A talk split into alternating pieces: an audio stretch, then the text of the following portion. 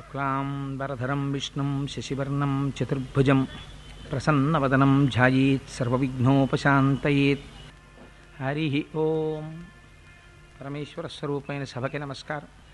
నిన్నటి రోజు కార్యక్రమాన్ని పూర్తి చేస్తూ ఇప్పుడే మన గోపాలకృష్ణ గారు విజ్ఞాపన చేసినట్టు ఒక్కసారి ఆ ఋష్యశృంగ మహర్షి యొక్క అద్భుతమైనటువంటి ఆ తపశ్శక్తిని గురించి మనం ఒకసారి అనుకుని ఆ మహానుభావుణ్ణి ఎలా తీసుకురావాలి?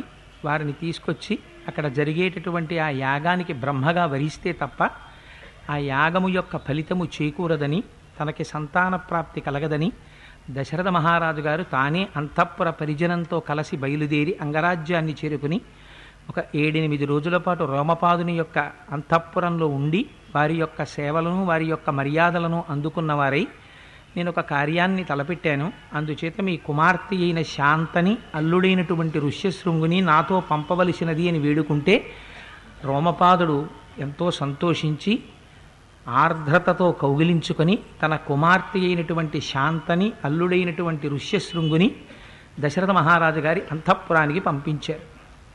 అక్కడికి వెళ్ళిన తర్వాత అక్కడ ఉన్నటువంటి అంతఃపుర పరిజనమందరూ ఎంతో సంతోషించారు స్వాగతం పలికారు. కొంతకాలం అక్కడ ఋష్యశృంగ మహర్షి సంతోషంగా కాలాన్ని గడిపారు.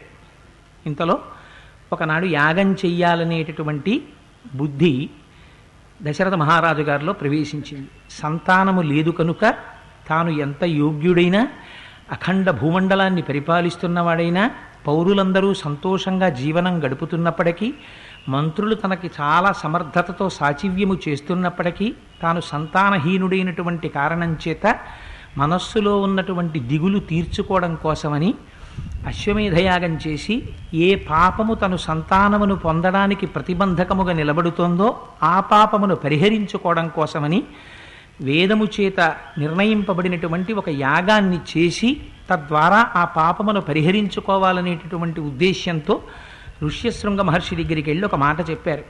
అయ్యా నేను సంతానహీనుణ్ణి. నాకు సంతానం లేదు. దశరథ మహారాజు గారి యొక్క శీలాన్ని మీరు ఇక్కడి నుంచి ఒక కోణంలో పరిశీలన చెయ్యండి.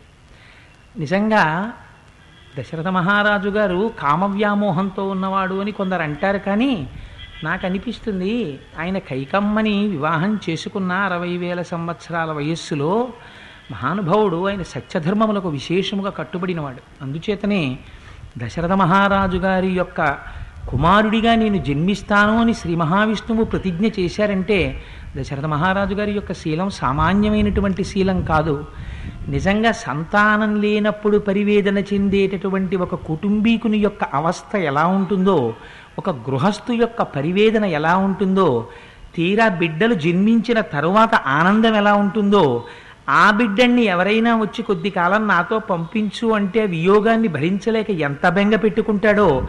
తుట్టతుతన ఆరాముడే పద్నాలుగు సంవత్సరములు తనని సత్యవాక్యమునందు ప్రతిష్ఠితిని చేయడం కోసమని రాజ్యాన్ని విడిచిపెట్టి అరణ్యాలు పట్టి వెళ్ళిపోతుంటే పుత్రవియోగాన్ని తట్టుకోలేక గుండెలు బాదుకుని ఏడ్చి ఏడ్చి ప్రాణములను ఎలా విడిచిపెడతాడో? దశరథ మహారాజు గారి యొక్క శీలాన్ని దశరథ మహారాజు గారి యొక్క నడుబడిని గమనిస్తుంటే నిజంగా చాలా ఆశ్చర్యంగా ఉంటుంది. పాపం చేతులు జోడించి వినయంతో నమస్కారం చేసి ఋష్యశృంగుణ్ణి ప్రార్థన చేస్తాడు. అయ్యా నాకు సంతానం లేదు. ఒక వయస్సులో సంతానం గురించి మాట్లాడితే అబ్బా అప్పుడే పిల్లలేమిటండి అని పరిహాసం చేస్తాం.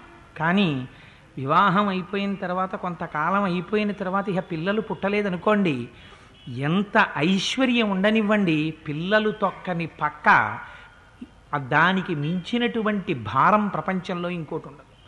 ఏ ఇంట పడక పిల్లలు తొక్కేస్తారో దాన్ని మించినటువంటి ఐశ్వర్యం ఉండదు. అందుకని ఆ పిల్లలు లేకపోతే ఎంత పరివేదన చెందాడో చూడండి దశరథ మహారాజు గారు. అయ్యా నాకు సంతానం లేదు. నా మనస్సులో చాలా దిగులు ఆక్రమించి ఉంది. అందుచేత నన్ను సంతానము కలిగినటువంటి వ్యక్తిగా చెయ్యడానికి నా వంశము నిలబడడానికి ఆచంద్రతారార్కము నా వంశము వృద్ధి చెందడానికి మహానుభావుడమైనటువంటి నువ్వు బ్రహ్మగా నిలబడి యాగం చేయిస్తే సంతానమును పొందడానికి ప్రతిబంధకంగా నేను చేసినటువంటి పాపము ఏది అడ్డు వస్తోందో ఆ అడ్డుగా వస్తున్నటువంటి ప్రతిబంధకాన్ని తొలగించగలిగినటువంటి క్రతువు చేయించగలిగిన సమర్థుడవు నీవని నమ్మి నీ పాదములు పట్టి ప్రార్థన చేస్తున్నాను. నా చేత అశ్వమేధయాగం చేయించవలసినది అని ప్రార్థన చేశాడు. మహాపురుషుల దగ్గరికి వెళ్ళి ఎలా మాట్లాడాలో చూడండి. ఒక్కసారి అలా మాట్లాడితే అంతే. క్రతువు జరిగిందా? క్రతువు అనుషంగికం. ఒక సద్బ్రాహ్మణుడు మహాతపస్వి ఋష్యశృంగుని మాట ఆధారం. ఆయనన్నారు పొంగిపోయి సర్వదా ప్రాప్యసే పుత్రాంశ్చత్వారో అమిత విక్రమాన్. యస్యతే ధార్మికీ బుద్ధిరియం పుత్రార్థమాగత. ఎప్పుడైతే నువ్వు ఇంత ధార్మికమైనటువంటి బుద్ధితో ప్రవర్తించావో నీకు సంతానము కలగకపోవడానికి ప్రతిబంధకమైనటువంటి పాపమును తొలగించుకోవడానికి వేదము చేత చెప్పబడినటువంటి ఒక యాగమును చెయ్యాలనేటటువంటి ధార్మికమైన బుద్ధిని ఎందు ప్రసరించిందో దాని చేత సమస్త మంగళములు ప్రారంభమవుతున్నాయి. మనకి ఏదైనా కష్టం వస్తే భగవాను నిందించడం ఏదైనా సుఖం వస్తే పొంగిపోవడం కాదు. రామాయణం మనకి నేర్పుతుంది.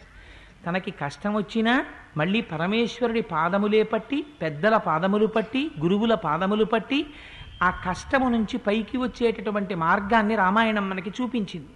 దశరథ మహారాజు గారు వెళ్ళి దుష్యశృంగని పాదములు పట్టి ప్రార్థన చేస్తే ఆయన అన్నారు నువ్వింత ధర్మ మార్గములో ప్రవర్తించావు కాబట్టి నీకు యాగము చెయ్యాలన్న ఆలోచన వచ్చింది కాబట్టి ఆ యాగము జరిగి తీరుతుంది. యాగము జరుగుతుంది దానితో పాటుగా నీకు నలుగురు కుమారులు జన్మిస్తారు. ఎటువంటి కుమారులు మహాశూరులు విద్వాంసులు లోకము చేత కొనియాడబడేటటువంటి నలుగురు కుమారులు కలుగుతారన్నారు. ఏనాడైతే ఋష్యశృంగ మహర్షి యొక్క అనుగ్రహం కలిగిందో ఆనాడే దశరథ మహారాజు గారికి సంతానం కలిగినట్టు లెక్క యథార్థానికి. ఆయన మాట నిజమవ్వడం కోసమని ఒక క్రతువు అనుషంగికంగా జరిగింది యథార్థం చెప్పాలంటే. అందుచేత ఆ మహానుభావుడు ఆశీర్వచనం చేశారు. చేసిన తరువాత చైత్రమాసంలో చిత్రా నక్షత్రంతో వచ్చేటటువంటి పౌర్ణమి నాడు యాగాశ్వాన్ని తీసుకొస్తారు. ఆ యాగాశ్వాన్ని తీసుకొచ్చి ఒక స్తంభం వేసి ఆ స్తంభానికి కడతారు. కట్టిన తరువాత బంధనం అంటారు. కట్టి దానికి ప్రోక్షణ చేస్తారు. తర్వాత స్నాపన చేస్తారు. తర్వాత విమోచన చేస్తారు. దానికి సంప్రోక్షణ చేసి నీళ్ళు జల్లి కడిగి ఆ తరువాత ఆ గుర్రాన్ని విడిచిపెడతారు. పన్నెండు నెలల పాటు ఒక సంవత్సరం పాటు గుర్రం తిరుగుతుంది. దాని వెనకాతల మహాశూరులైనటువంటి వారు బ్రహ్మ ఆధ్వర్యు మొదలైనటువంటి వాళ్ళు కూడా బయలుదేరి వెడతారు. వెళ్ళి ఆ యాగానికి అనుషంగికంగా ముందు ఆ అశ్వం సంవత్సరం పాటు తిరిగి వెనక్కి రావాలి. వసంతకాలంలో బయలుదేరింది. చైత్ర బహుళ పూర్ణిమ నాడు బయలుదేరి వెళ్ళింది. దీనికి అనుషంగికంగా గుర్రం బయలుదేరేటప్పుడు సాంగ్రహకరణి అనేటటువంటి ఒక ఇష్టి చేస్తారు. ఆ ఇష్టి చేసిన తరువాత గుర్రం బయలుదేరి వెడుతుంది. వెళ్ళినటువంటి గుర్రం పన్నెండు నెలల తర్వాత మళ్ళీ తిరిగి రాజు దగ్గరికి వస్తుంది.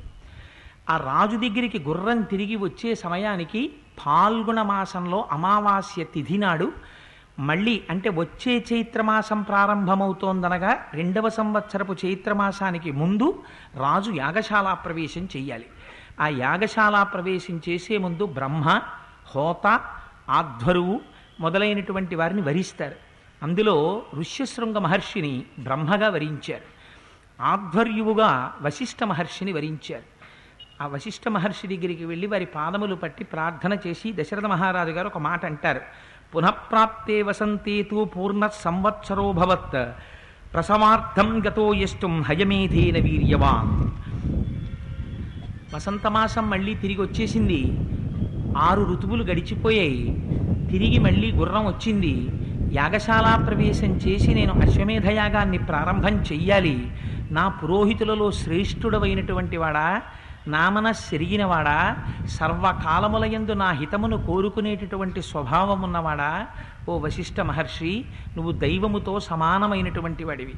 నిన్ను ప్రార్థన చేస్తున్నాను. నాయందనుగ్రహించి నాకు సంతానము కలగడం కోసమని ఈ ఇష్టి ఏ విధమైనటువంటి ఇబ్బందులు లేకుండా ఏ విధమైనటువంటి ప్రతిబంధకములు ఎదురు కాకుండా ఈ యాగము నడిపించవలసినటువంటి బాధ్యతని భుజస్కంధముల మీద ఉంచుతున్నానని ఆయనని ఆధ్వర్యువుగా వరించారు. ఒకసారి ఆధ్వర్యువుగా వరించిన తరువాత యాగం పూర్తయిపోయేంత వరకు రాజు స్వతంత్రించి తనకు తానుగా ఏదీ చెయ్యకూడదు ఇంకా పనులన్నింటినీ కూడా ఆధ్వర్యువే నిర్వహిస్తారు. అందుకని వశిష్ఠ మహర్షి ఆశీర్వచనం చేశారు. తప్పకుండా యాగం పూర్తవుతుంది. రాజా నీ మనోరథం ఈడేరుతుంది. పూర్వకాలంలో మనకున్న సంప్రదాయం ఇది. భారత జాతి గర్వించదగ్గ మహోత్కృష్టమైనటువంటి సంప్రదాయం ఎక్కడుందంటే మనకి ఏదైనా కష్టం వచ్చిందనుకోండి ఆ కష్టాన్ని భగవంతుడి పాదములు పట్టి గురువుల పాదములు పట్టి పెద్దల పాదములు పట్టి గట్టెక్కడం మనకి చేతనవును తప్ప అన్యమార్గములను పట్టి వెళ్ళడం మనకి చేత కాదు. వర్షాలు పడకపోతే ఋష్యశృంగ మహర్షి యొక్క కాళ్ళు పట్టుకున్నారు. సంతానం కలగకపోతే వశిష్ఠ మహర్షి యొక్క కాళ్ళు పట్టుకున్నారు. ఒక యాగం చేశారు. తప్పించి వేరు వేరు ప్రక్రియలు యజ్ఞయాగాదుల్ని తిరస్కరించడం వేదము చెప్పినటువంటి ప్రమాణాన్ని తిరస్కరించడం ఇటువంటివి భారత జాతి యొక్క సంస్కారములు కాదు. అందుకే ఎంతకాలం రామాయణం నిలబడుతుందో అంతకాలమే మన ఆర్షధర్మం నిలబడుతుంది. ఎంతకాలం ఆర్షధర్మం నిలబడుతుందో అంతకాలం మనం గర్వంగా రామాయణానికి వారసులమని చెప్పుకోగలిగినటువంటి అర్హత మనకి మిగులుతుంది. ఆనాడు వశిష్ఠ మహర్షి ఆధ్వర్యువుగా వరింపబడితే దశరథ మహారాజు గారి చేత ఆ మంత్రుల్ని సేనాపతుల్ని వాళ్ళందరినీ పిలిచారు. పిలిచి దశరథ మహారాజు గారికి మిక్కిలి ఇష్టుడైనటువంటి సుమంత్రుడనేటటువంటి మహర్షిని పిలిచి ఒక మాట చెప్పారు. సరయూ నదికి ఉత్తర దిక్కున యాగశాల నిర్మాణం చెయ్యండి. ఈ సమస్త దేశాలలో ఉన్నటువంటి రాజుల్ రాజులను కూడా యథోచితంగా ఆహ్వానించండి. సమస్త దేశములలో ఉన్నటువంటి చతు చాతుర్వర్ణములకు సంబంధించిన కొన్ని వేల వేల మంది ప్రజలు రావాలి. రాజులకు అధికారులకు జానపదులకు పౌరులకు వారి వారికి తగినట్టుగా తాత్కాలికమైనటువంటి విడిది గృహాల్ని నిర్మించండి. అన్నపు రాసులు పొయ్యండి. పర్వతాలు ఎలా ఉంటాయో అలా పర్వతం అంతంత అన్నరాసులు వడ్డించండి. శిల్పులను పెద్ద పెద్ద చెక్కగలిగినటువంటి మహాపండితులను గొప్ప బ్రాహ్మణులను వేదము చదువుకున్న వారిని విద్వాంసుల్ని జ్ఞానమును సముపార్జించినటువంటి వారిని సత్కరించి యథోచితంగా వారికి ఇవ్వవలసినటువంటి తాంబూలమిచ్చి తీసుకువచ్చి ఆ యాగంలో కూర్చునేటట్టుగా చెయ్యండి. దీనితో పాటుగా ప్రధానమైన విషయాలు కొన్ని జ్ఞాపకం పెట్టుకోండి. మనకి రామాయణం నేర్పుతుంది. మన ఇంట ఒక ఉత్సవం జరిగితే ఎలా ప్రవర్తించాలో మనకి రామాయణం నేర్పింది. తథా జానపదస్యాసి జనస్య భౌశోభనం దావత్యమన్నం విధివత్ సత్కృత్యనతులీలయా. జానపదులు ఉంటారు గ్రామాల నుంచి వస్తారు. ఆ గ్రామాల నుంచి వచ్చినటువంటి జానపదులకి ప్రవర్తన చేత కాకపోవచ్చు. కానీ వారు జానపదులని అయోధ్య పట్టణంలోనూ మిగిలిన పట్టణంలో ఉన్నటువంటి వాళ్ళు నాగరికులని నాగరికులకి వడ్డించేటప్పుడు జాగ్రత్తగా వడ్డించాలని పల్లెల నుంచి వచ్చినటువంటి వారికి ఏమీ తెలియదు కదా అని నతు లీలయా అశ్రద్ధతో వాళ్ళకి మీరు వడ్డన చేస్తారేమో? అలా ఎప్పుడూ వడ్డన చెయ్యకండి. మీరు చేసేటప్పుడు విధివత్ చాలా జాగ్రత్తగా మర్యాదగా ఎంత చక్కగా వడ్డించాలో అంత చక్కగా వడ్డించండి. వశిష్ఠ మహర్షి ఈ మాటలు చెప్తే చెవులకు మణికుండలములు పెట్టుకుని బ్రాహ్మణులు పక్కన సహాయకులతో కూర్చుని అన్నాన్ని అంత జాగ్రత్తగా వడ్డించారట. ఇవాళ నేను చాలా చాలా పెద్ద పెద్ద ఆశ్రమాల్లో కూడా చూస్తున్నాను. పేరుకి అన్నదానం చేస్తున్నామంటారు. గబ్బ గబ్బ గబ్బ గబ్బ వడ్డించుకుంటూ వెడితే నిజంగా అక్కడ కడుపు నిండకుండా ఉండిపోయిన వాడు ఎవరైనా మళ్ళీ అన్నం కోసం పిలుద్దామంటే పలికేవాడు ఉండడు. ఇది పెద్దలైన వారు కోరుకున్న అన్నదానం కాదు. అందుకని వడ్డించేటటువంటి వాళ్ళు ప్రధానంగా జాగ్రత్తగా ఉండాలి. మేము చాలా పెద్ద పెద్ద పెద్ద పెద్ద సేవా సంస్థలు నడుపుతున్నాం అన్న వాళ్ళందరూ కూడా రామాయణం నుంచి ఈ మాట నేర్చుకోవాలి. అందుకని పెద్దలు కోరుకున్నది ఇది కాదు. అలా వడ్డించమని వాళ్ళు చెప్పలేదు. అందుకని జానపదులైన రమణ మహర్షి ఒక మాట చెప్తుండేవారు. పల్లెటూళ్ళ నుంచి వచ్చినటువంటి వాళ్ళు వాళ్ళకేం తెలియదు పాపం ఆ పిల్లల్ని ఒళ్ళో పెట్టుకుని వచ్చి ఎదురుగుండా కూర్చుంటే వాళ్ళు మలమూత్రాలు విసర్జించేవారు. ఆ పల్లెటూరి వాళ్ళకి ఏం తెలియదు ఎదురుగుండా కూర్చుంటే మలమూత్రాలు విసర్జిస్తున్నారు భగవాన్కి ఇబ్బందిగా ఉంటుందని వాళ్ళని వెనక్కి కూర్చోపెట్టి పట్టణాల్లో నుంచి వచ్చిన వాళ్ళని ముందు కూర్చోపెట్టేవారు.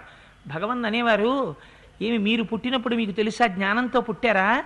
మనం అమ్మ ఒడిలో మలమూత్రములు విసర్జించలేదా? వారిని ఎందుకు వెనక్కి కూర్చోపెడతారు? వారిని ముందుకు తీసుకొచ్చి కూర్చోపెట్టండి అనేవారు.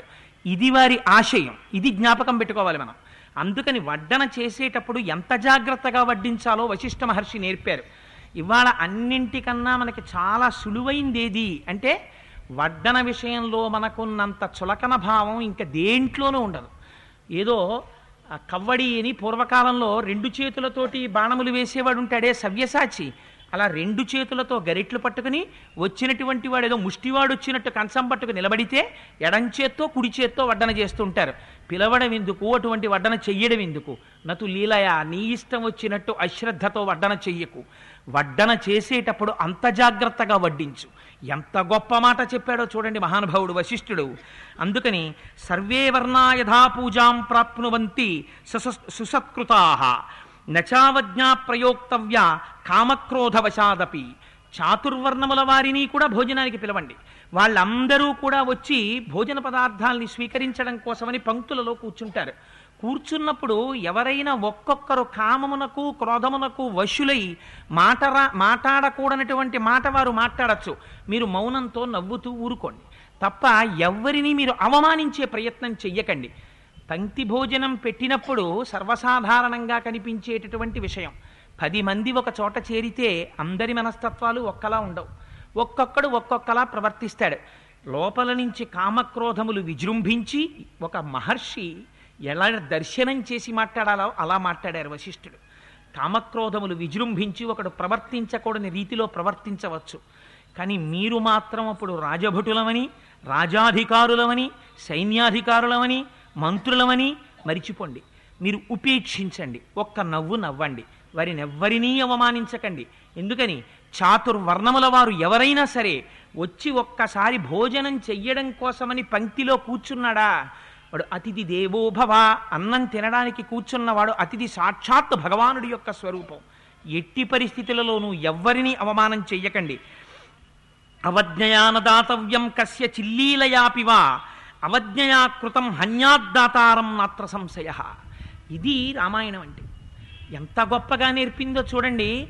మీరు వస్త్రముల యొక్క రాసులు తీసుకొచ్చి అక్కడ పెట్టండి. ఎవరి ఎవరి యోగ్యతని అనుసరించి వారికి సన్మానించి వారికి ఇయ్యవలసినటువంటి వస్త్రములను వారికి బహూకరించండి. కానీ దానము చేసేటప్పుడు ఒక్కటి జ్ఞాపకం పెట్టుకోండి. మీరు ఎందుకు చేస్తున్నారు ఈ దానం? దశరథ మహారాజు గారు యాగం చేస్తున్నాడు కాబట్టి ఇవాళ అందరూ వస్తున్నారు కాబట్టి మీరు ఈ వస్త్రములన్నీ దానం చేస్తారు. మీరు ఒక్కటి జ్ఞాపకం పెట్టుకోండి. దానం చేసేటప్పుడు శ్రద్ధ లేకుండా అశ్రద్ధతో నిర్లక్ష్యంతో మేమిస్తున్నామన్న భావనతో అహంకారంతో ఎడంచేత్తో నిర్లక్ష్యంగా దానం చేస్తే నశించిపోయేవాడు ఎవరో తెలుసా? యజమాని నశించిపోతాడు. ఇప్పుడు జ్ఞాపకం పెట్టుకోండి రామాయణం విని మీ ఇంట్లో వివాహం జరిగితే వడ్డన చేసే వాళ్ళ విషయంలో జాగ్రత్త పడండి. ఎవరిని పడితే వాళ్ళని వడ్డన దగ్గరికి రానివ్వకండి. వడ్డన దగ్గరికి వచ్చేటటువంటి వాడికి ఈ మర్యాద తెలుసున్న వాడిని వడ్డనకి ఎంచుకోండి. ఒకరికి బట్టలు పెట్టేటప్పుడు కానీ ఒకరికి బహుమతి ఇచ్చేటప్పుడు కానీ ఎంత జాగ్రత్తగా ఉండాలో అవమానించినటువంటి రీతిలో మీరు బహుమానం ఇచ్చారా? దానివల్ల పుచ్చుకున్నటువంటి వ్యక్తి మహాభక్తుడై ఆయన హృదయం కని క్లేశపడిందా? జ్ఞాపకం పెట్టుకోండి భక్తుడి హృదయం బాధపడితే భగవానుడు అంగీకరించడు. యజమాని నశించిపోతాడు. ఇంత అశ్వమేధయాగం చేస్తున్నా దశరథ మహారాజు గారి ఫలితాన్ని పొందలేడు. అందుచేత మీరు జాగ్రత్తగా ఉండండి. తర్వాత మీరు పిలిచేటప్పుడు అందరినీ ఒక ఘాటన గట్టి పిలవకండి. ఆహ్వానం పంపించేటప్పుడు అందరికీ పంపించండి. ఈ దేశంలో ఇతర దేశాల్లో ఎన్ని జాతుల వారు ఉన్నారో అన్ని జాతుల వారిని ఆహ్వానించండి. వృద్ధుల్ని పిలవండి బాలుర్ని పిలవండి రోగుల్ని పిలవండి అందరినీ పిలవండి. ఎవరికి కావలసిన రీతిలో వారికి విశ్రాంతి గృహాలను ఏర్పాటు చేయండి ఒకరు పచ్చంగా ఇలా తింటామంటారు వారికి అలాగే వడ్డన చెయ్యండి. వారు కూడా రోగులు కూడా తిని సంతోషపడిపోవాలి. అబ్బాయి ఎటువంటి భోజనం పెట్టారు మాకని? సంతోషపడాలి. అలా వడ్డన చెయ్యండి. పిలుపు పిలిచేటప్పుడు అందరినీ ఒక గాట గట్టి పిలవకండి. కొంత కొంతమంది ఉంటారు. వారిని మీరు దగ్గిరుండి తీసుకురండి. తీసుకురావడంలో కూడా ఎవరో సేవకుణ్ణి పంపించడం కాదు. ఒక సైనికుణ్ణి పంపించడం కాదు. సుమంత్ర నువ్వు స్వయంగా వెళ్ళి తీసుకురా. అలా ఎవరిని తీసుకురావాలో తెలుసా? మిథిలాధిపతిం శూరం జనకం సత్యవిక్రమం. నిష్ఠితం సర్వశాస్త్రేషు తథావేదేషు నిష్ఠితం. తమానయ మహాభాగం స్వయమేవ సుసంస్కృతం పూర్వ సంబంధినం జ్ఞాత్వా తతపూర్వం బ్రవీతే నేను ముందే ఈ మాట చెప్తున్నాను తర్వాత నేను చెప్పలేదు అని అనద్దు సుమంత్ర. మహానుభావుడు ఒకడున్నాడు ఎవరైనా? జనక మహారాజు గారు ఆయన కూడా ఒక రాజులా కనపడతాడు కానీ మహాజ్ఞాని. సర్వశాస్త్రములు చదువుకున్నాడు సర్వ వేదములు చదువుకున్నవాడు. అపారమైనటువంటి తపశ్శక్తి కలిగినటువంటి వాడు. ఆజనక మహారాజు గారు మనకి పూర్వ సంబంధి. ఆయన్ని పిలిచేటప్పుడు మాత్రం ఒక సేవకుడినో ఎవరినో పంపి పిలిచి తీసుకురాకండి. స్వయంగా నువ్వు వెళ్ళు. వెళ్ళి దగ్గరుండి వారిని రథం ఎక్కించి తీసుకురా. వారితో పాటు ఎవరిని తీసుకురావాలి? తథా కాశీపతిం స్నిగ్ధం సతతం ప్రియవాదినం. కాశీరాజు గారు ఉన్నారు ఆయన మనరాజు గారికి మిక్కిలి స్నేహితుడు. ఒక ఇంట్లో కార్యం జరుగుతుంటే ఆ కార్యాన్ని నిర్వహించడానికి నియుక్తం చేయబడినటువంటి మంత్రి కానీ స్నేహితుడు కానీ సుహృత్తు కానీ ఆ కార్యాన్ని ఎంత దక్షతతో నిర్వహించాలో చూడండి. ఆ ఇంటి యజమానికి అత్యంత స్నేహశీలు ఎవరైన వారు ఉన్నారో వారిని దగ్గిరుండి తీసుకురమ్మని చెప్పారు. కాశీరాజు గారిని దగ్గిరుండి తీసుకురండి. అలాగే తథా కేకేయ రాజానం వృద్ధం పరమధార్మికం శ్వశురం రాజసింహస్య సపుత్రం తమిహానయ కేకయ్య రాజు గారు ఉన్నారు వారు మన రాజుగారైనటువంటి దశరథ మహారాజు గారికి స్వయంగా మామగారు. వారిని వారి కుమారులతో కలిసి తీసుకురండి. తీసుకొచ్చేటప్పుడు ఒక్క కేకయ్య రాజుగారిని తీసుకురాకండి. ఆయన మహావృద్ధుడు పరమధార్మికుడు. అటువంటి కేకయ్య రాజుగారిని అయ్యా మీరు మీ కుమారులతో కలిసి రండి అని పిలవండి. పిలిచి వారిని అందరినీ దగ్గిరుండి తీసుకురండి. అంగేశ్వరం మహాభాగం రోమపాదం సుసంస్కృతం. అలాగే రోమపాదుడున్నాడు అంగరాజ్యంలో. ఆ మహానుభావుని యొక్క అల్లుడు ఋష్యశృంగుడు. ఆయన మన రాజుకి సంతానం కలగాలని యాగం నిర్వహించడానికని ఇక్కడికి వచ్చారు అందుకని వెళ్ళి వారిని కూడా అంత గౌరవంగా రోమపాదుణ్ణి తీసుకురండి. ప్రాచీనాన్ సింధు సవ్వీరాన్ సౌరాష్ట్రేయాశ్చ పార్థివాన్. అలాగే దక్షిణ రాజ్యాల్లో దక్షిణ భారతదేశంలో ఉండేటటువంటి రాజులందరినీ తీసుకురండి. సింధు సవ్వీర సౌరాష్ట్ర మొదలైనటువంటి దేశములను పరిపాలించేటటువంటి రాజులందరినీ దగ్గరుండి చాలా భయభక్తులతో గౌరవంగా మీ రథం ఎక్కించి తీసుకుని రండి. తీసుకొచ్చిన తరువాత పరమ జాగ్రత్తగా యాగం జరిగేటట్టుగా మీరందరూ నిర్వహణ చెయ్యండి. ఎవరెవరికి ఎటువంటి విడిదినివ్వాలో చూసి వారి వారి యొక్క స్థాయిని బట్టి విడిది సౌకర్యాలు కల్పించండి. ఆ విడుదలు తాత్కాలికమైనటువంటి నిర్మాణాలతో జరిగి ఉండాలి. మీ అందరూ కూడా పూనికతో బహుశ్రద్ధతో ఈ కార్యాలు చక్కపెట్టండి అని చెప్పాడు. చెప్తే మహాప్రభో మేమందరం చాలా జాగ్రత్తగా చేస్తామని యజ్ఞ సంభారములను తెప్పించారు. యాగశాల నిర్మాణం చేశారు. అది మనసుతో నిర్మించారా అన్నట్టుగా ఉందట యాగశాల నిర్మాణం. మనసుతో నిర్మించడం ఏమిటి? మనకి ఇంగ్లీష్లో ఒక ప్రవెర్బ్ ఉంది. A house is built with bricks and a home is built of hearts అని.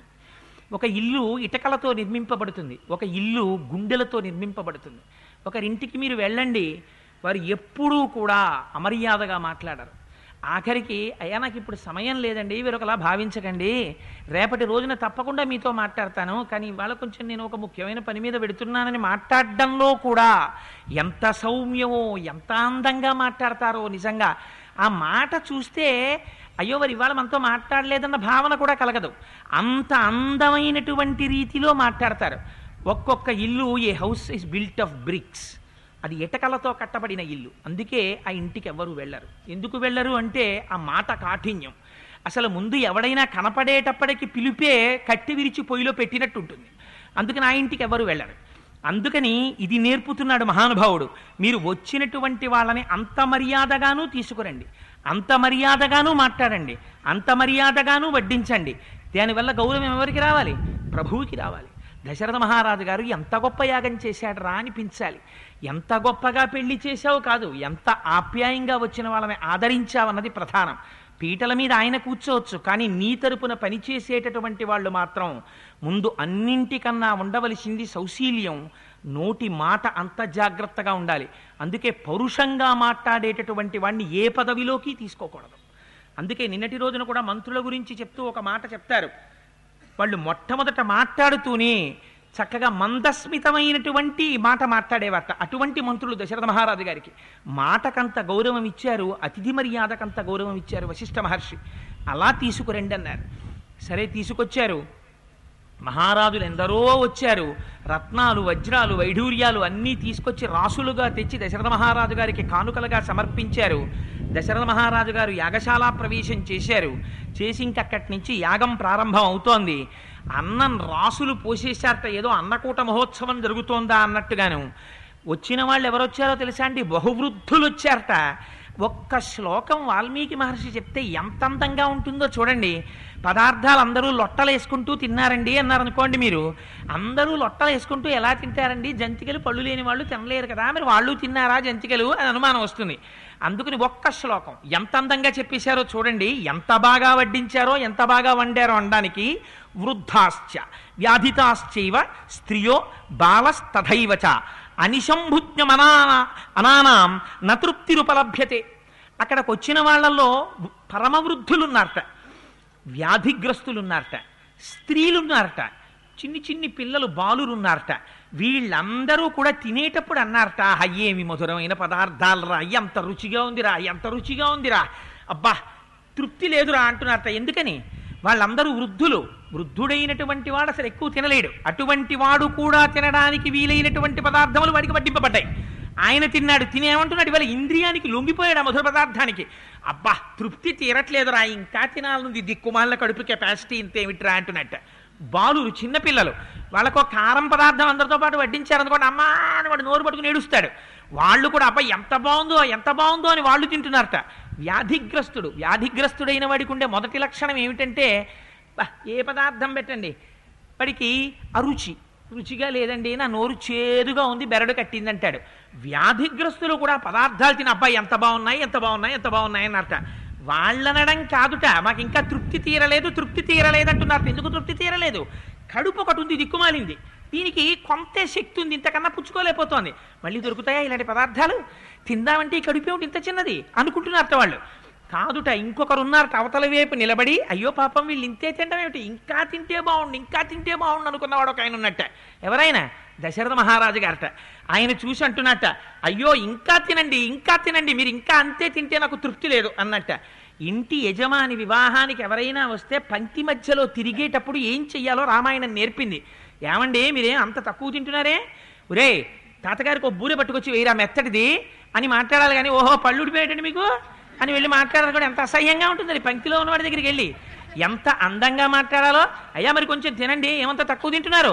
మీరు అలా తింటే నాకు తృప్తిగా లేదు మీరు తినాలి ఇంకొంచెం అని ఎంత అందంగా మాట్లాడాలో అంతటి దశరథుడు అంత యాగం చేస్తున్నవాడు అంత దీక్షితుడు మహానుభావుడు వచ్చి వాళ్ళు తిని ఇంకా మాకు తృప్తి లేదు ఇంకా మాకు తృప్తి లేదని వాళ్ళు అంటుంటే నాకు తృప్తి లేదు నాకు తృప్తి లేదు మీరు ఇంకా తినాలి ఇంకా తినాలని దశరథ మహారాజు గారు అంటున్నారట. ఇంత అందంగా గడిచిపోతుంటే దీయతాం దీయతామన్నం వాసాంసి వివిధాని చ ఇది సంచోదితాస్తత్రా తథా చక్రురనేకశ ఎక్కడ చూసినా ఒకటే అరుపులు వినపడుతున్నాయిట. ఉరే వస్త్రాలు ఇంకా పట్టండ్రా ఇంకా మంచి వస్త్రాలు ఇవ్వండిరా ఇంకా వస్త్రాలు ఇవ్వండిరా వారికి పెట్టండిరా వారికి పెట్టండిరా. వారికి ఇంకో మంచి పట్టుబట్టివరా ఆయన మంచి పొడుగ్గా ఉంటాడు రా అంచు పంచ కట్టుకుంటే బాగుంటుంది ఆయనకి ఇంకో రెండు అంచు పంచలి అంటున్నట్టు ఉరే ఆయన పట్టు పంచ కట్టుకుంటే బాగుంటుంది ఆయన. ఎప్పుడు లేచిన దగ్గర నుంచి యజ్ఞయాగాది క్రతువులు చేసుకుంటాడు వారికి రెండు పట్టు పంచలు ఇవ్వరా అంటున్నట్టు ఇంకోడు. దీయతాం దీయతాం ఇవ్వండి ఇవ్వండి అంటున్నారట ఇంకొక వైపు నుంచి పెట్టండి పెట్టండి అంటున్నారట పెట్టండి ఇంకొంచెం అన్నం పెట్టండి ఇంకొంచెం నెయ్యి వేయండి ఇంకో రెండు బూర్లు వేయండి ఇంకో రెండు గారెలు వేయండి. ఇంకోళ్ళు అరుస్తున్నారట అంతేగాని అయ్యా అలా సరిపెట్టేసుకోండి. పెరుగు వడ్డించేయమంటారా? పెరుగు వడ్డించేయమంటారా? అని ఇక భోజనానికి కూర్చున్న దగ్గర నుంచి పెరుగట్టుకొచ్చేవాడు. పిలిస్తే కూడా పలకనటువంటి సాంబారు గరిటవాడు ఒక్కసారి పెట్టి వెళ్ళిపోతే ఇంకా మళ్ళీ మొహం చూపించిన వాడు ఇది కాదు అక్కడ వడ్డించేటటువంటి రీతి.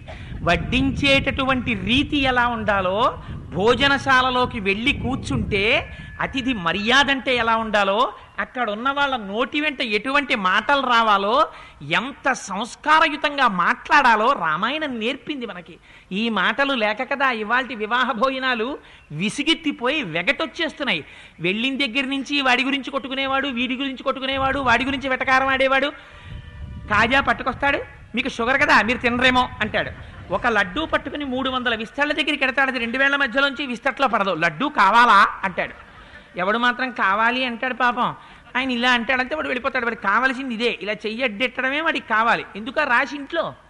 పెట్టడం చేత కాదు. వాడిని ఎంచుకోకు వడ్డనకి. తినండి ఒక లడ్డు తినండి చక్కగా ఏమైపోదు. నేను ఒకసారి ఐవీరావు గారు డాక్టర్ గారు ఉన్నారు. వారి ఇంటికి వెళ్ళాను. విడితే ఎవరు భోజనాలు పెడుతున్నారు? భోజనాలు పెడుతూ భోజనాలు పెడుతూ షుగర్ వ్యాధిగ్రస్తుడైనటువంటి పేషెంట్ ఒక ఆయన అందులో భోక్తగా కూర్చుని ఉన్నారు డాక్టర్ గారు స్వయంగా వడ్డిస్తున్నారు. వడ్డిస్తూ వడ్డిస్తూ అన్నారు ఏమండి బెంగ పెట్టుకుంటున్నారా? షుగర్ ఉందని ఏం బెంగ పెట్టుకోకండి. మీరు కా ఇంకొక రెండు లడ్డూలు తినేయండి నేను మాత్రం ఇస్తాను వేసుకుని వెళ్ళిపోతారు కానీ. మీకేం బెంగలేదు నేనున్నాను ఇది వడ్డన. He may be a doctor but at the same time is a great గృహస్థు. నేను ఐవీరావు గారిని పొగడాలని మాట చెప్పట్లేదు మహాప్రభో. అంటే సంస్కారం అంటే చెప్తున్నాను. సంస్కారం ఈజ్ ఇన్హరెంట్ అది లోపల ఉండాలి అంతర్గతంగా. ఇది అయోధ్య నగర సంప్రదాయం. ఇది రామాయణ సంప్రదాయం. దీనికి మనం వారసులం.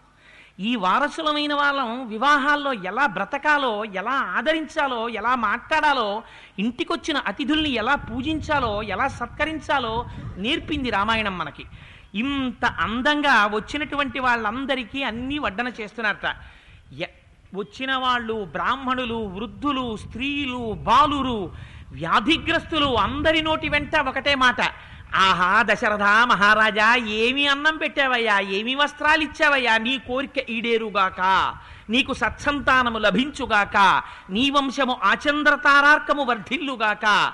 నీ ఇంట సంతృప్తి పడినటువంటి వాడి నోటి వెంట రావలసిన మాట ఇది. వాడి మనసు మీద దెబ్బ కొట్టి నువ్వు కడుపుకు అన్నం పెడితే వాడు పక్కకి తిరిగి కళ్ళ నీళ్ళు కంగుడువాతో ఒత్తుకుని వెళ్ళిపోతాడు. నీకు కలిగే శుభమేం కలుగుతుంది? నువ్వు వచ్చినటువంటి వాడి మనస్సు సుఖపడేటట్టుగా ప్రవర్తించడం ముందు నేర్చుకో. నేర్చుకున్న తర్వాత ఈ కడుపుకి ఎంత పెట్టావన్నది వాడు చూడడు.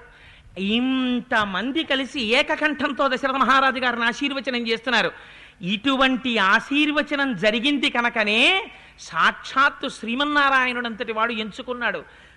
నేను దశరథ మహారాజు గారికి కొడుకుగా పుడతాను అని ఇంత ధర్మం పాటించాడు కనుక ఇంత జాగ్రత్తగా పది మందికి పెట్టాడు కనుక ఇంత జాగ్రత్తగా యజ్ఞయాగాదులు నిర్వహించాడు కనుక కీర్తివంతుడయ్యాడు దశరథ మహారాజు గారు. సరే ఆ లోపల యాగశాల పరమాద్భుతమైనటువంటి నిర్మాణం చేశారు. ఆ యాగశాల నిర్మాణం చేసేటప్పుడు ఏ శాఖ వారైతే ఆ శాఖ వారికి తగినట్టుగా అక్కడ యూపస్తంభములని ఆ యూపస్తంభములు ఉంటాయి ఆ యూపస్తంభములను పాతేటప్పుడు ఇరవై ఒక్క యూపస్తంభములతో కూడినటువంటి యాగశాల నిర్మాణం చేస్తారు. అంటే యాగశాలలో ఇరవై ఒక్క యూపస్తంభములు ఉంటాయి మారేడు కర్రలతో చేసినటువంటివి ఆరు యూపస్తంభములు ఉంటాయి మోదుగు కర్రలతో చేసినటువంటివి ఆరుంటాయి. చండ్రకర్రలతో చేసినటువంటివి ఆరుంటాయి. అక్కడికి పద్దెనిమిది.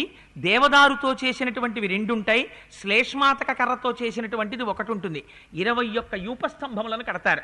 అంటే కృష్ణ ఆయన శుక్ల యజుర్వేద శాఖకి చెందినవాడు దశరథ మహారాజు గారు. అందుకని దానికి అనుగుణంగా అక్కడ అగ్నిని పెట్టేటటువంటి ఆ వేదిని కూడా నిర్మాణం చేశారు.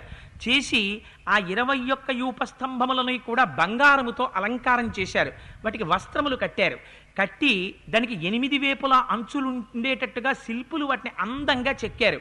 ఒక యూపస్తంభమునకు ఒక యూపస్తంభమునకు మధ్య బారెడు దూరం ఉండాలి. ఎంత దూరం ఉండాలో అంత దూరం ఉండేటట్టుగాను చక్కగా చెక్కారు. హోమం జరుగుతుంటే హవిస్సు ఇంత పిసరు కూడా వేదికి బయట పడేది కాదుట. అంత అందంగా యాగం చేశారు.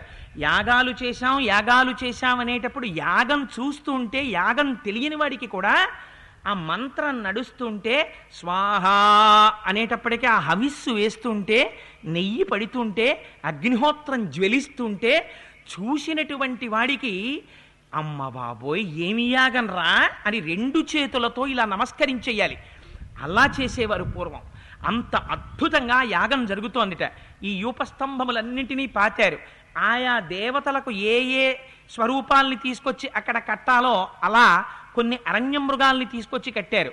కొన్ని గృహాలలో ఉండేటటువంటి మృగాల్ని తీసుకొచ్చి కట్టారు. కొన్ని జలచరాల్ని తీసుకొచ్చి కట్టారు. కొన్ని పక్షుల్ని తీసుకొచ్చి కట్టారు. కొన్ని పావుల్ని తీసుకొచ్చి కట్టారు. అక్కడ శుక్లయజుర్వేద శా- శుక్లయజుశాఖకి చెందినటువంటి వాడు కనుక దశరథ మహారాజు గారు చయనము అంటారు. అక్కడ పెట్టేటటువంటి అగ్ని వేదికలకి ఇటకలు పేరుస్తారు. ఆ ఇటకలు పేర్చడానికి చెయ్యనము అని పేరు. అది ఎంత అందంగా పేర్చాలంటే గరుడ పక్షి తన రెండు రెక్కల్ని విప్పి ఆ శిరస్సు కొంచెం కిందకి వంచి ఆ వెనకాతల ఉండేటటువంటి పుచ్ఛాన్ని కొద్దిగా విప్పితే తల వంచి పైనుంచి కిందకి గరుడు చూస్తే ఎలా ఉంటుందో అలా ఆ ఇటకల్ని పేర్చాలి. ఆ ఇటకల్ని పేర్చడంలో సమర్థత ఉండాలి. అటువంటి చైనం చేశారట. చేసిన తర్వాత అప్పుడు చిట్ట చివర తీసుకొచ్చి దశరథ మహారాజు గారి యాగాశ్వాన్ని తీసుకొచ్చి యూపస్తంభానికి కట్టారు. కట్టిన తరువాత అందులో కొన్ని మృగాల్ని బలిచ్చేస్తారు. మిగిలినటువంటి మృగాలు కొన్నింటిని ఆ అగ్నిహోత్రాలు ఉండేటటువంటి వేదికలకి ప్రదక్షిణం చేయించేసి ఆ వేది పక్క నుంచి విడిచిపెట్టేస్తారు. ఈ యాగాశ్వాన్ని తీసుకొచ్చి కట్టారు. కట్టిన తరువాత ఇప్పుడు అందరికన్నా గొప్ప బుద్ధితో ప్రవర్తించవలసినటువంటిది పట్టమహిషి. రాజుతో పాటుగా రాజు రాజ్యాభిషేకం జరుగుతున్నప్పుడు ఆ రాజు పక్కన సింహాసనం మీద కూర్చుని పట్టాభిషిక్తురాలైనటువంటి భార్య ఎవరుంటుందో ఆవిడ్ని మహిషి అని పిలుస్తారు. మహిషి కౌసల్య. అందుకని కౌసల్య పక్కన సుమిత్ర కైకలు ఉండవచ్చు. కానీ ప్రధాన పాత్ర కౌసల్యది. కౌసల్య అక్కడికి వచ్చింది. వచ్చి ధర్మబద్ధమైనటువంటి మనస్సుతో నా భర్త ఇంత మహోత్కృష్టమైనటువంటి యాగాన్ని చేస్తున్నాడు. దీని వలన మాకు ఫలితము కలగాలి బిడ్డలు కలగాలి మా వంశం నిలబడాలి అని సర్వోత్కృష్టమైనటువంటి మనస్సుతో సంతోషంతో ఏ విచారం లేకుండా భయపడకుండా మనస్సులో అన్యభావన లేకుండా కౌసల్యాతం హయం తత్ర పరిచర్య సమంతత కృపాణైర్విశేషాసైనం త్రిభి పరమయా ముదా చాలా ముదితమైనటువంటి మనస్సుతో కూడుకున్నదై మూడు కత్తులు తీసుకుని ఆ యాగాశ్వం ఏదైతే ఉందో ఆ యాగాశ్వాన్ని వధించింది. ఆ యాగాశ్వం కింద పడిపోతుంది. కొందరన్నారు అంతకు ముందే వధించబడినటువంటి అశ్వాన్ని మూడు సార్లు కత్తితో గీతలు పెడుతుంది అన్నారు. మరికొందరన్నారు కాదు కాదు అంతకుముందు వధింపబడినటువంటి యాగాన్ని మహిషి వెళ్ళి బంగారు సూదులు దాని శరీరంలో గుచ్చుతుంది అన్నారు. మొత్తానికి ఆ యాగాశ్వాన్ని మూడు కత్తులను చేతపట్టి కౌసల్యాదేవి వధించింది. వధించిన తరువాత చెయ్యవలసినటువంటి ఒక పరమ పవిత్రమైనటువంటి క్రతు ఉంటుంది. పతత్రిణా తదాసార్థం సుస్థితేన చ చేతస అవసద్ర జనీమేకాం కౌసల్యా ధర్మకామ్యయా. ధర్మబద్ధమైనటువంటి మనస్సుతో కోరిక తీరడం కోసమని ఆ శరీరం ప్రాణం విడిచిపెట్టేసినటువంటి ఆ గుర్రాన్ని ఒక రోజు రాత్రి ఒక శాలలో ఉంచుతారు. ఉంచిన తరువాత ఆ శాలలో ఆ గుర్రంతో పాటుగా మహిషి కూడా పక్కన పడుకుని ఉండాలి. ఒక అన్నారు తన భర్తని ఎంత ప్రేమతో కౌగిలించుకుంటుందో అది మరణించిన గుర్రము కాదన్న భావనతో భర్తనే కౌగిలించుకున్నట్టుగా కౌగిలించుకొని పడుకోవాలి.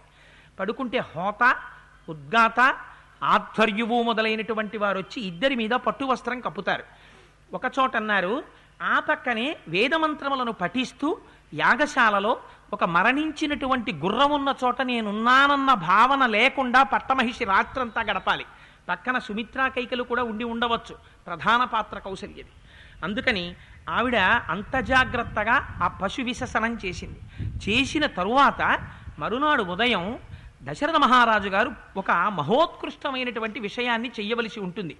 ఎవరైతే ఈ యాగాన్ని చేయించారో ఆ యాగం చేయించినటువంటి మహానుభావులైనటువంటి హోత ఆధ్వర్యువు ఉద్గాత బ్రహ్మ ఇటువంటి వారిని పిలిచి ఆ ఋత్విక్కులకి నలుగురు భార్యల్ని దానం చేసేస్తాడు.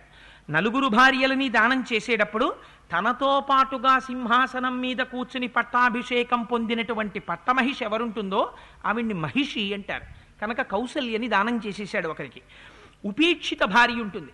ఆ ఉపేక్షింపబడినటువంటి భార్యని పరివృత్తి అంటారు.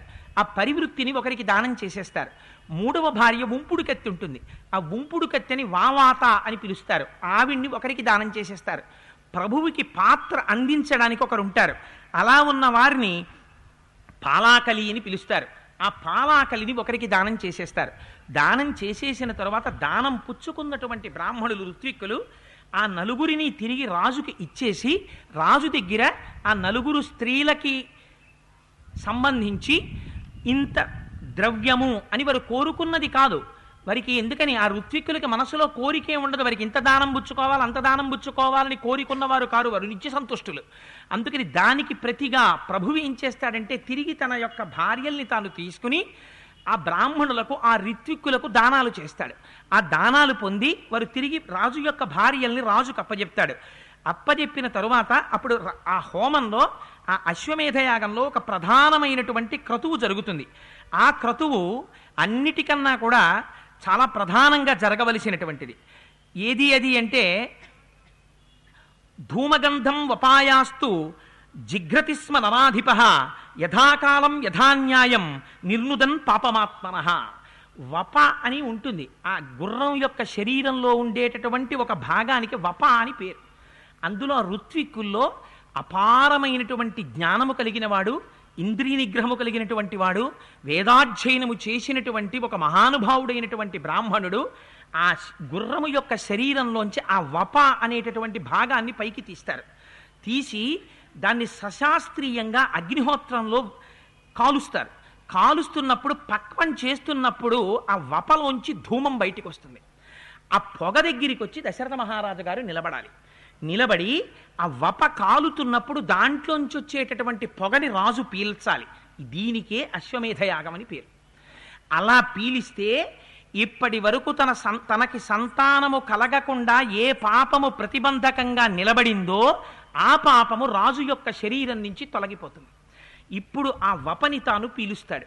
పీల్చిన తరువాత ఆ మిగిలినటువంటి గుర్రము యొక్క శరీరాన్ని పద్ పదహారు మంది ఋత్విక్కులు కూర్చుని అశ్వాంగ హోమము అని ఆ గుర్రం శరీరంలో ఉండేటటువంటి వివిధ భాగాల్ని ప్రబ్బలి తీగలు అని ఉంటాయి. వాళ్ళ వాళ్ళ శాఖని బట్టి ఆ తీగల్ని పెట్టి ఆ ప్రత్యేకమైనటువంటి తీగల మీద ఆ పదార్థాన్ని ఉంచాలి. ఉంచి ఆ తీగల మించి తీసి దీనితో పాటుగా ముందు రోజు ఉదయం సోమ తీగలు తీసుకొచ్చి ఆ సోమరసాన్ని తీసి దాన్ని కూడా హవిస్సుగా ఇస్తారు. ఆ గుర్రం యొక్క శరీరంలో ఉండేటటువంటి భాగాల్ని తీసి ఆ హోమాగ్నిలో వ్రేలుస్తారు. హవిస్సుగా సమర్పిస్తారు. సమర్పించిన తరువాత అప్పుడు అశ్వమేధయాగం పూర్తవుతుంది. పూర్తయిన తర్వాత ప్రభువు చేయవలసినటువంటి ఒక గొప్ప పని ఉంటుంది తనకి బ్రాహ్మణులు తాము నేర్చుకున్నటువంటి వేదంలో మంత్రాలు స్వరం తప్పకుండా ఎంత జాగ్రత్తగా క్రతువు జరగాలో అంత జాగ్రత్తగా క్రతువు చేస్తేనే యజమాని నిలబడతాడు. లేకపోతే యజమానికి ప్రమాదం వస్తుంది. యజమానికి ప్రమాదం రాకుండా కాపాడి ఆధ్వర్యువు బ్రహ్మ హోత ఈ మిగిలినటువంటి ఉద్దాత మొదలైనటువంటి వారు ఇతర ఋత్విక్కులు కలిసి ఇంత గొప్పగా యాగాన్ని పూర్తి చేశారు కనుక ఆ బ్రాహ్మణులు ఇచ్చినటువంటి ఫలితం ఏది ఉంటుందో దాన్ని ప్రభువు పొందుతాడు. ఏమిటి వాళ్ళు ఇచ్చిన ఫలితం? ఇప్పుడు వంశం నిలబడాలి సంతానం కలగాలి. ఎంత కష్టపడ్డాడో చూడండి సంతానం కనడం కోసం దశరథ మహారాజు గారు. అరవై వేల సంవత్సరాల వయస్సు వచ్చేసింది. ఆ వయస్సులో ఇంత కష్టపడి యాగం చేసి తన రాజ్యానికి తూర్పు దిక్కున ఉన్నటువంటి భాగాన్నంతటిని హోతకి దానం చేసేశాడు. పడమర దిక్కుకు ఉన్నటువంటి రాజ్యాన్నంతటినీ కూడా ఆధ్వర్యువుకి దానం చేసేశాడు. దక్షిణ దిక్కుకు ఉన్నటువంటి రాజ్యాన్నంతటినీ బ్రహ్మగారికి దానం చేసేశాడు. ఉత్తర దిక్కుకు ఉన్నటువంటి రాజ్యాన్నంతటినీ ఉద్గాతకి దానం చేసేశాడు. నలుగురికి దానం చేసేసి తాను ఏ భూమి లేనటువంటి వాడై నిలబడిపోయాడు. నిలబడిపోతే ఆ దానం పుచ్చుకున్న బ్రాహ్మణులు అన్నారు ప్రభు మేమా రాజ్యాన్ని ఎలగలిగిన వాళ్ళం. ఈ భూభారం మేమా నిర్వహించగలిగినటువంటి వాళ్ళం. ఈ భూమిని పాలించవలసినటువంటి వాడివి ఈ భూమిని పోషించగలిగినటువంటి వాడివి ఈ భూమి ఎందు నివసించేటటువంటి సమస్త ప్రాణులను కాపాడగలిగినటువంటి కాపాడగలిగినటువంటి సమర్థత కలిగినటువంటి ప్రభువువి నువ్వు. అందుకని ఈ భూమిని తిరిగి నీకు మేము దత్తత చే తి- తిరిగి ఇచ్చేస్తున్నాం. దీనికి ప్రతిఫలంగా నీకు తోచినది ఏదైనా కావచ్చు. ఎందుకని దక్షిణ లేని యాగం జరగకూడదు. అందుకే యాగాలు చెయ్యడం అనేటటువంటి దాన్ని పెద్దలు ఎందుచేత నిరుత్సాహపరుస్తారో తెలుసా అండి? దాని బదులు మహావ్రతం ఏదైనా చెయ్యండి వ్రతం ఏదైనా చెయ్యండి అని ఎందుకంటారో తెలుసా? యాగం చేస్తే అంతంత దక్షిణలు ఇవ్వాలి. ఎక్కడి నుంచి తీసుకొచ్చి ఇస్తారు అంతంత దక్షిణ? అంతంత దక్షిణ ఇవ్వలేని యాగాలు యాగంలో ధర్మబద్ధమైనటువంటి ప్రవర్తనతో ప్రవర్తించలేకపోతే వాళ్ళు బ్రహ్మరాక్షసులై పుడతారు వచ్చే జన్మల్లో. అందుకే యాగాల జోలికి తొందరపడి వెళ్ళకండి అని చెప్తారు. అది చాలా మహానుభావులైనటువంటి వారు వేదం చదువుకున్నటువంటి వారు అటువంటి సమర్థత కలిగిన వారైతే వారు యాగం చేయించవలసిందే. ఆ యాగం చేయించకపోతే వర్షం ఎక్కడి నుంచి పడుతుంది?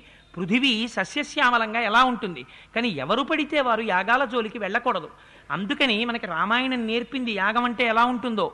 భూమిని దానం చేస్తే మహానుభావులు ఆ బ్రాహ్మణులు ఆ రిత్విక్కులు తిరిగి ఇచ్చేశారు భూమిని అంతటిని ఇచ్చేస్తే మొట్టమొదటి రోజున చతుష్టోమము అనేటటువంటి హోమం చెయ్యాలి. రెండవ రోజున భుగ్యము అనేటటువంటి హోమం చెయ్యాలి. మూడవ రోజున అతిరాత్రము అనేటటువంటి హోమం చెయ్యాలి. ఈ మూడు హోమాలతోటి అశ్వమేధ యాగం పూర్తయిపోయి రాజుగారు దానం చేసినటువంటి భూమిని తిరిగి పుచ్చుకొని దానికి బదులుగా ఈ యాగం చేయించినటువంటి ఋత్విక్కులకి పది లక్షల గోవులను దానం చేసేట వంద కోట్ల బంగారు నాణెములను దానం చేశాట. నాలుగు వందల కోట్ల వెండి నాణెములను దానం చేశాట. ఆ యాగం చూడడానికి వచ్చి కూర్చుని వేద సంబంధమైనటువంటి విషయాల గురించి అక్కడ సిద్ధాంత చర్చలు చేసినటువంటి మహాపురుషులైన బ్రాహ్మణులు ఉన్నారు. వాళ్ళందరూ అనేకమైనటువంటి విషయములను చదువుకున్నటువంటి వారు. వాళ్ళందరికీ కలిపి ఒక కోటి బంగారు నాణెములు దానం చేశాట. ఎన్నో గోవులు దానం చేశాడు. ఒక నిరుపేద అయినటువంటి బ్రాహ్మణుడు చిట్ట చివరి వచ్చి దశరథ మహారాజు గారికి నమస్కారం చేశాడు. వెంటనే తన చేతికున్న కంకణాన్ని తీసి దానం చేసేశాడు దశరథ మహారాజు గారు. వచ్చినటువంటి బ్రాహ్మణులు ఋత్విక్కులు బ్రహ్మ ఉద్గాత ఆధ్వర్యువు హోత అందరూ పరవశించిపోయారు. పరవశించిపోయి మహానుభావ దశరథ నువ్వు చేసినటువంటి యాగం చేత మేమందరము కూడా ప్రీతి చెందాం. నీకు తప్పకుండా సత్సంతానము కలుగుతారు. అని ఇప్పుడు ఋష్యశృంగ మహర్షి లేచి ఒక మాట చెప్పారు. ఇష్టింతేహం కరిష్యామి పుత్రీయాం పుత్రకారణాత్ అధర్వ శిరసి ప్రోక్తై మంత్రై సిద్ధాం విధానత. రాజా నీకు సంతానము కలగడం కోసమని ఒక బ్రహ్మాండమైనటువంటి ఇష్టిని ఇప్పుడు నేను చేయిస్తాను. వచ్చి కూర్చో పీటల మీద. ఈ ఇష్టి అథర్వవేదంలో చెప్పబడినటువంటి ఇష్టి. వచ్చి కూర్చోమన్నారు. వచ్చి దశరథ మహారాజు గారు కూర్చున్నారు. ఆ ఇష్టి చెయ్యడాన్ని ప్రారంభం చేశారు. తతో దేవా సగంధర్వా సిద్ధాశ్చ పరమర్షయ భాగం ప్రతిగ్రహార్థం వై సమవేత యథావిధి ఆ ఇష్టి జరుగుతుంటేట అందులో తమ తమ భాగములను బుచ్చుకోవడం కోసమని దేవతలు గంధర్వులు యక్షులు కిన్నెరులు కింపురుషులు అందరూ కూడా అక్కడికి వచ్చి సమావేశమయ్యారట.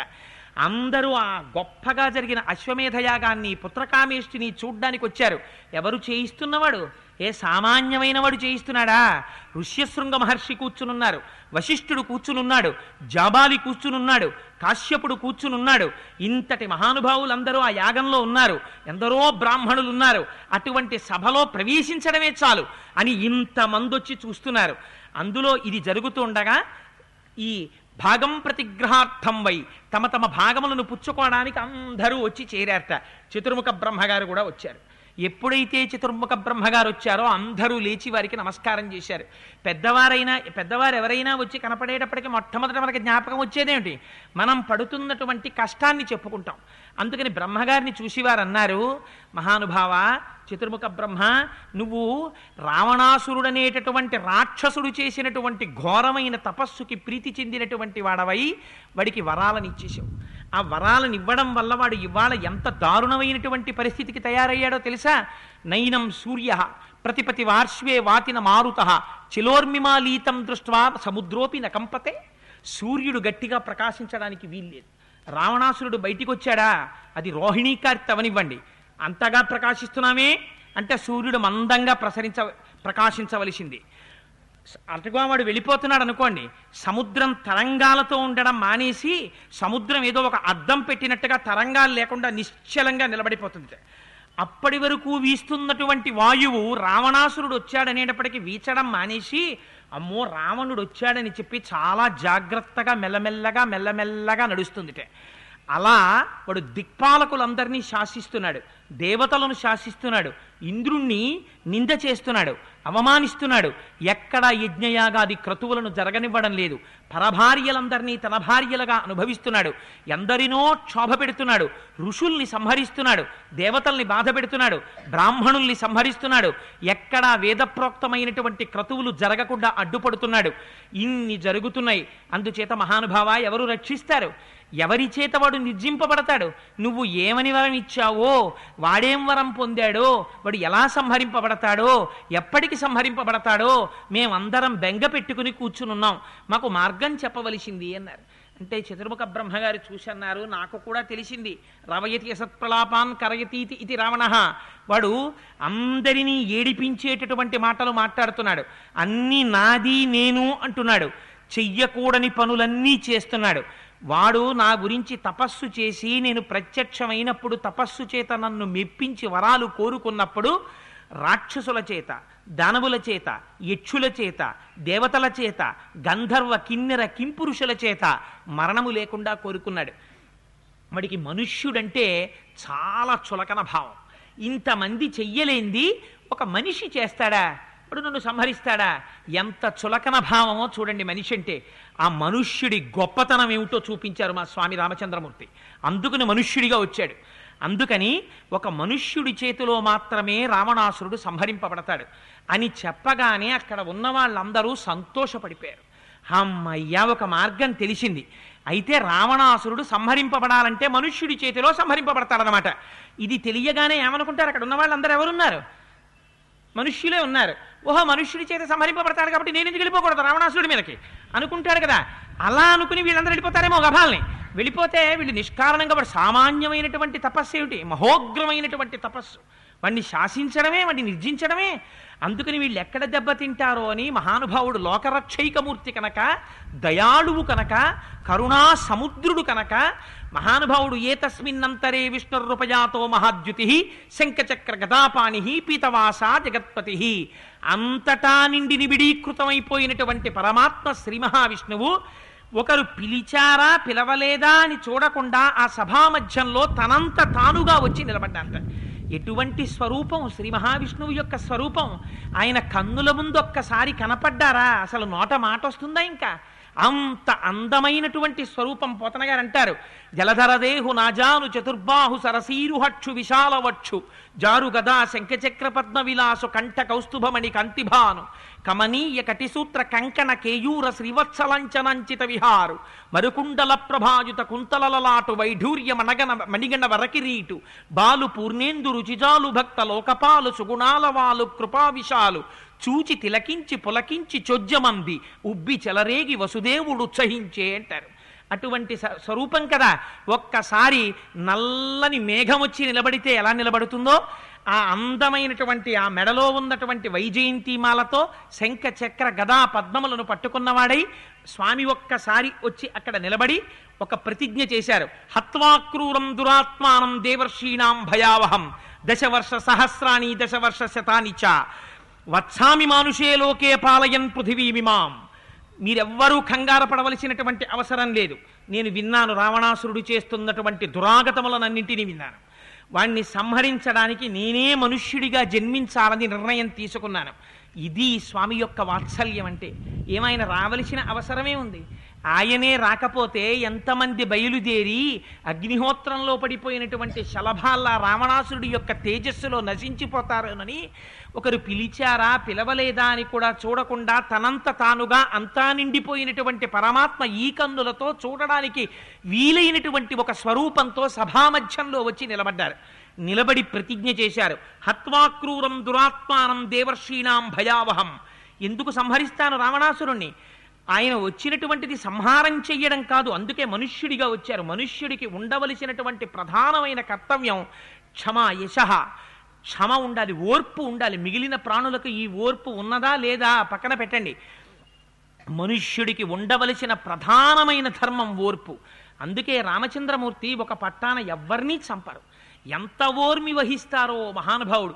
రావణాసురుడు కూడా మారతాడేమో మారతాడేమో మారతాడేమో అని అంగదుడితో రాయబారం పంపారు. హనుమని పంపారు. ఎంత మందిని పంపినా ఎంత రాయవారం చేసినా వాడు మారకపోతే చిట్ట చివర కిరీటాన్ని కొట్టేసి గుర్రాల్ని కొట్టేసి రథాన్ని కొట్టేసి భూమి మీద నిలబడిపోయినా ఒక్క ఇరవై అడుగులు ముందుకొచ్చి ఆయన పాదముల మీద పడిపోతే రక్షించి ఉండేవారు. అందుకని ప్రతిజ్ఞ చేశారు. అంత ప్రతిజ్ఞ చేసినటువంటి రామచంద్రమూర్తి పాదముల మీద పడడానికి వాడు రాలేదు. వాడు వెనక్కి తిరిగి సౌధానికి వెళ్ళిపోవడానికి ఇష్టపడ్డాడు. అందుచేత ఇంకా ఏ విధంగానూ రక్షించడానికి అవకాశం లేని స్థితిలో మాత్రమే ఫలితల తలకాయలు తీసేశారు. ఇంతమంది చేత ద్వేషింపబడి ఆ ఉపాధిలో ఉండే కన్నా ఆ ఉపాధి నుంచి జీవుణ్ణి విముక్తుణ్ణి చేసి నిరంతరం తన ద్వారం దగ్గర జయ విజయులుగా నిలబడి తనని సేవించుకోవలసినటువంటి మహాపురుషుడు ఇవాళ శాపగ్రస్తుడై రావణుడిగా లోకం చేత నింద చేయబడి ఉన్నాడు. వాణ్ణి తిరిగి తనలో కలుపుకోవాలి. తన దగ్గరికి తెచ్చుకోవాలి. తెచ్చుకుని మళ్ళీ వాడు జయ విజయులుగా నిలబడాలి. నిలబడి తనని సేవించాలి. వాడు అలా పది మంది చేత నింద పడకూడదు. వాడిని విడిపించాలి. ఇప్పుడు చెప్పండి రామచంద్రమూర్తి అవతారంలో దయ ఉందా? రామచంద్రమూర్తి అవతారంలో క్రౌర్యం ఉందా? ఇంతమంది పడిపోతారు నేను రాకపోతే అందుకని వీళ్ళని రక్షించాలి. అందుకని తొందర తొందరగా నేను వచ్చి నిలబడాలి అని వచ్చారు. వచ్చి ప్రతిజ్ఞ చేశారు. ఎందుకు సంహరిస్తాను రావణాసురుణ్ణి? దేవర్షీణాం భయావహం. నన్ను నమ్ముకున్నటువంటి మహాపురుషులు ఉన్నారు దేవర్షులు ఋషులు మహర్షులు మొదలైనటువంటి వాళ్ళు. వాళ్ళందరినీ నిష్కారణంగా బాధ పెడుతున్నారు. వాళ్ళు ఎవరి జోలికి వెళ్ళినటువంటి వారు కారు. యజ్ఞయాగాది క్రతువులు చేసుకుంటూ సర్వకాలముల యందు సమస్త ప్రాణుల యొక్క హితమును కోరి లోకరక్షణార్థము కోసమని యజ్ఞయాగాది క్రతువులు చేసుకునేటటువంటి స్వరూపం ఉన్నవారు అటువంటి వారిని బాధ పెడుతున్నాడు. అందుకని వాడిని నిగ్రహించడం కోసమని నేను వస్తాను వచ్చి రావణ సంహారం చేసి వెళ్ళిపోవడం కాదు. దశవర్ష సహస్రాన్ని దశవర్ష శతాని చ పదకొండు వేల సంవత్సరములు ఈ భూమండలం మీద ఉంటాను వత్సామి మానుషోలేకే పాలయన్ పృథివీమాం ఈ పృథివీ మండలాన్ని పరిపాలన చేస్తాను. ఎందుకు పరిపాలన చేస్తాను? మనుష్యుడనేటటువంటి వాడు అధోగతికి వెళ్ళిపోయి ఉన్నాడు. మనుష్యుడన్న వాడికి గౌరవం లేదు. ఎందుచేత? ఆఖరికి రావణాసురుడు కూడా మనుష్యుడు నన్నేం చేస్తాడన్నాడు. అంతగా చితికిపోయినటువంటి స్వరూపంతో ఉన్నటువంటి మనిషి యొక్క గౌరవం ఏమిటో నేను మళ్ళీ పునఃస్థాపన చేస్తాను. అందుకని రామరాజ్యం అంటే ఏమిటో చూపిస్తాను. దానికోసమని పదకొండు వేల సంవత్సరములు ఈ భూమండలాన్నంతటినీ పరిపాలన చేస్తాను అని ప్రతిజ్ఞ చేశారు. తత పద్మపలాసాక్ష కృత్వాత్మానం చతుర్విధం. పితరం రోచయామాస తథా దశరథన్ రూపం. ఆయన తనంత తానుగా వరించారు దశరథ మహారాజు గారిని తండ్రిగా. దశరథ మహారాజు గారు చేసినటువంటి క్రతువు చేత దశరథ మహారాజు గారికి కలగవలసినటువంటిది సంతానం. కానీ దశరథ మహారాజు గారికి శ్రీమన్నారాయణుడే రామచంద్రమూర్తిగా జన్మించడానికి కారణం స్వామి యొక్క దయ. ఆయనే ప్రతిజ్ఞ చేశారు. ఇంత గొప్ప యాగం చేశాడు. ఇంత ధర్మంతో ప్రవర్తించాడు. నేను దశరథుణ్ణి తండ్రిగా వరిస్తున్నాను. జన్మలేని నేను అజాయమానో బహుధా విజాయితే అంటుంది శృతి.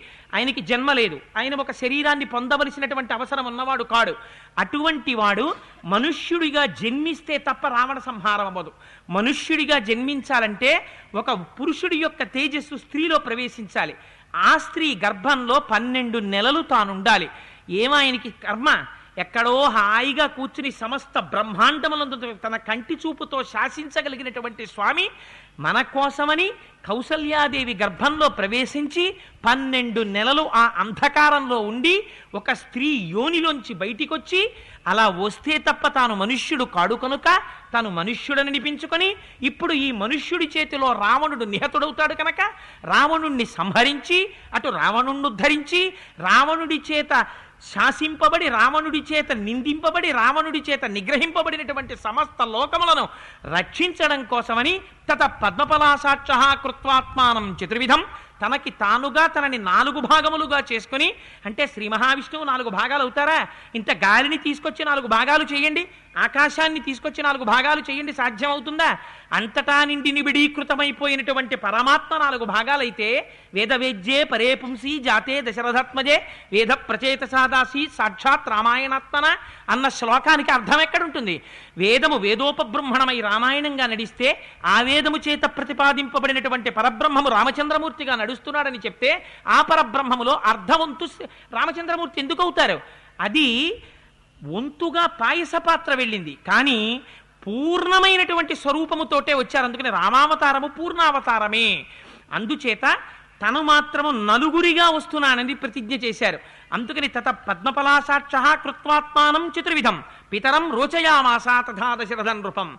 అందుచేతనే రామచంద్రమూర్తికి అన్నిటికన్నా ఇష్టమైన పేరేదోట తెలుసా అండి? ఆయన్ని రామా అంటే పెద్ద ఏం సంతోషపడిపోట ఆయన్ని. రామచంద్ర అంటే ఏం పెద్ద ఆనందపడిపోరట.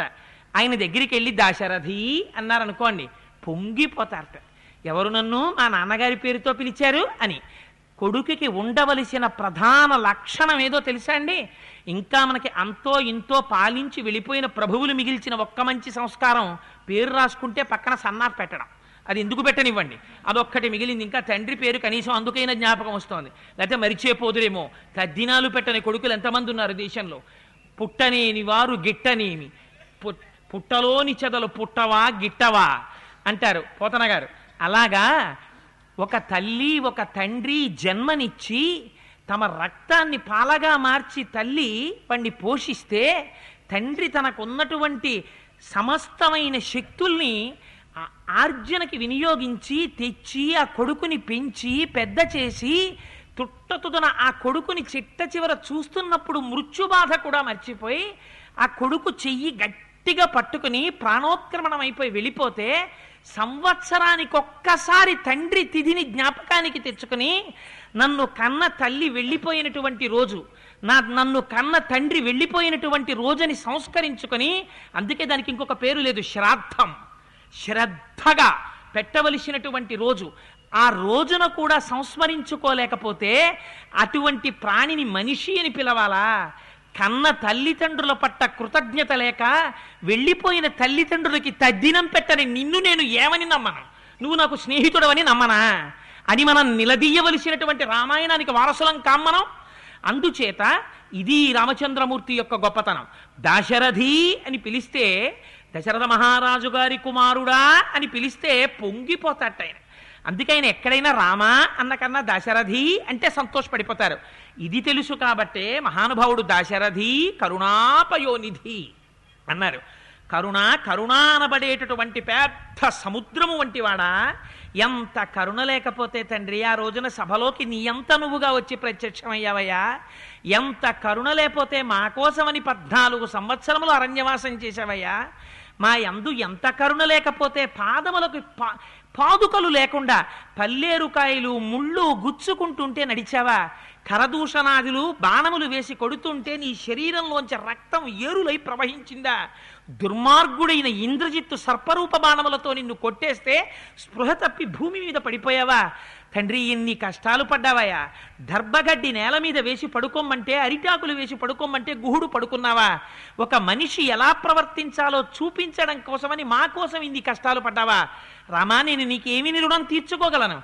ఒక మనిషిగా పుట్టడం కోసమని నీ అంత నువ్వు దశరథ మహారాజు గారిని తండ్రిగా వరించి అజాయమానో బహుదా విజాయితే అని శృతి చేత స్తోత్రము చేయబడినటువంటి నీవు నీయంత నీవుగా ఒక పాంచభౌతికమైనటువంటి ఉపాధిలోకి ప్రవేశించి మాకు ఇంత గొప్ప గౌరవం వంటి స్వామివి నువ్వు.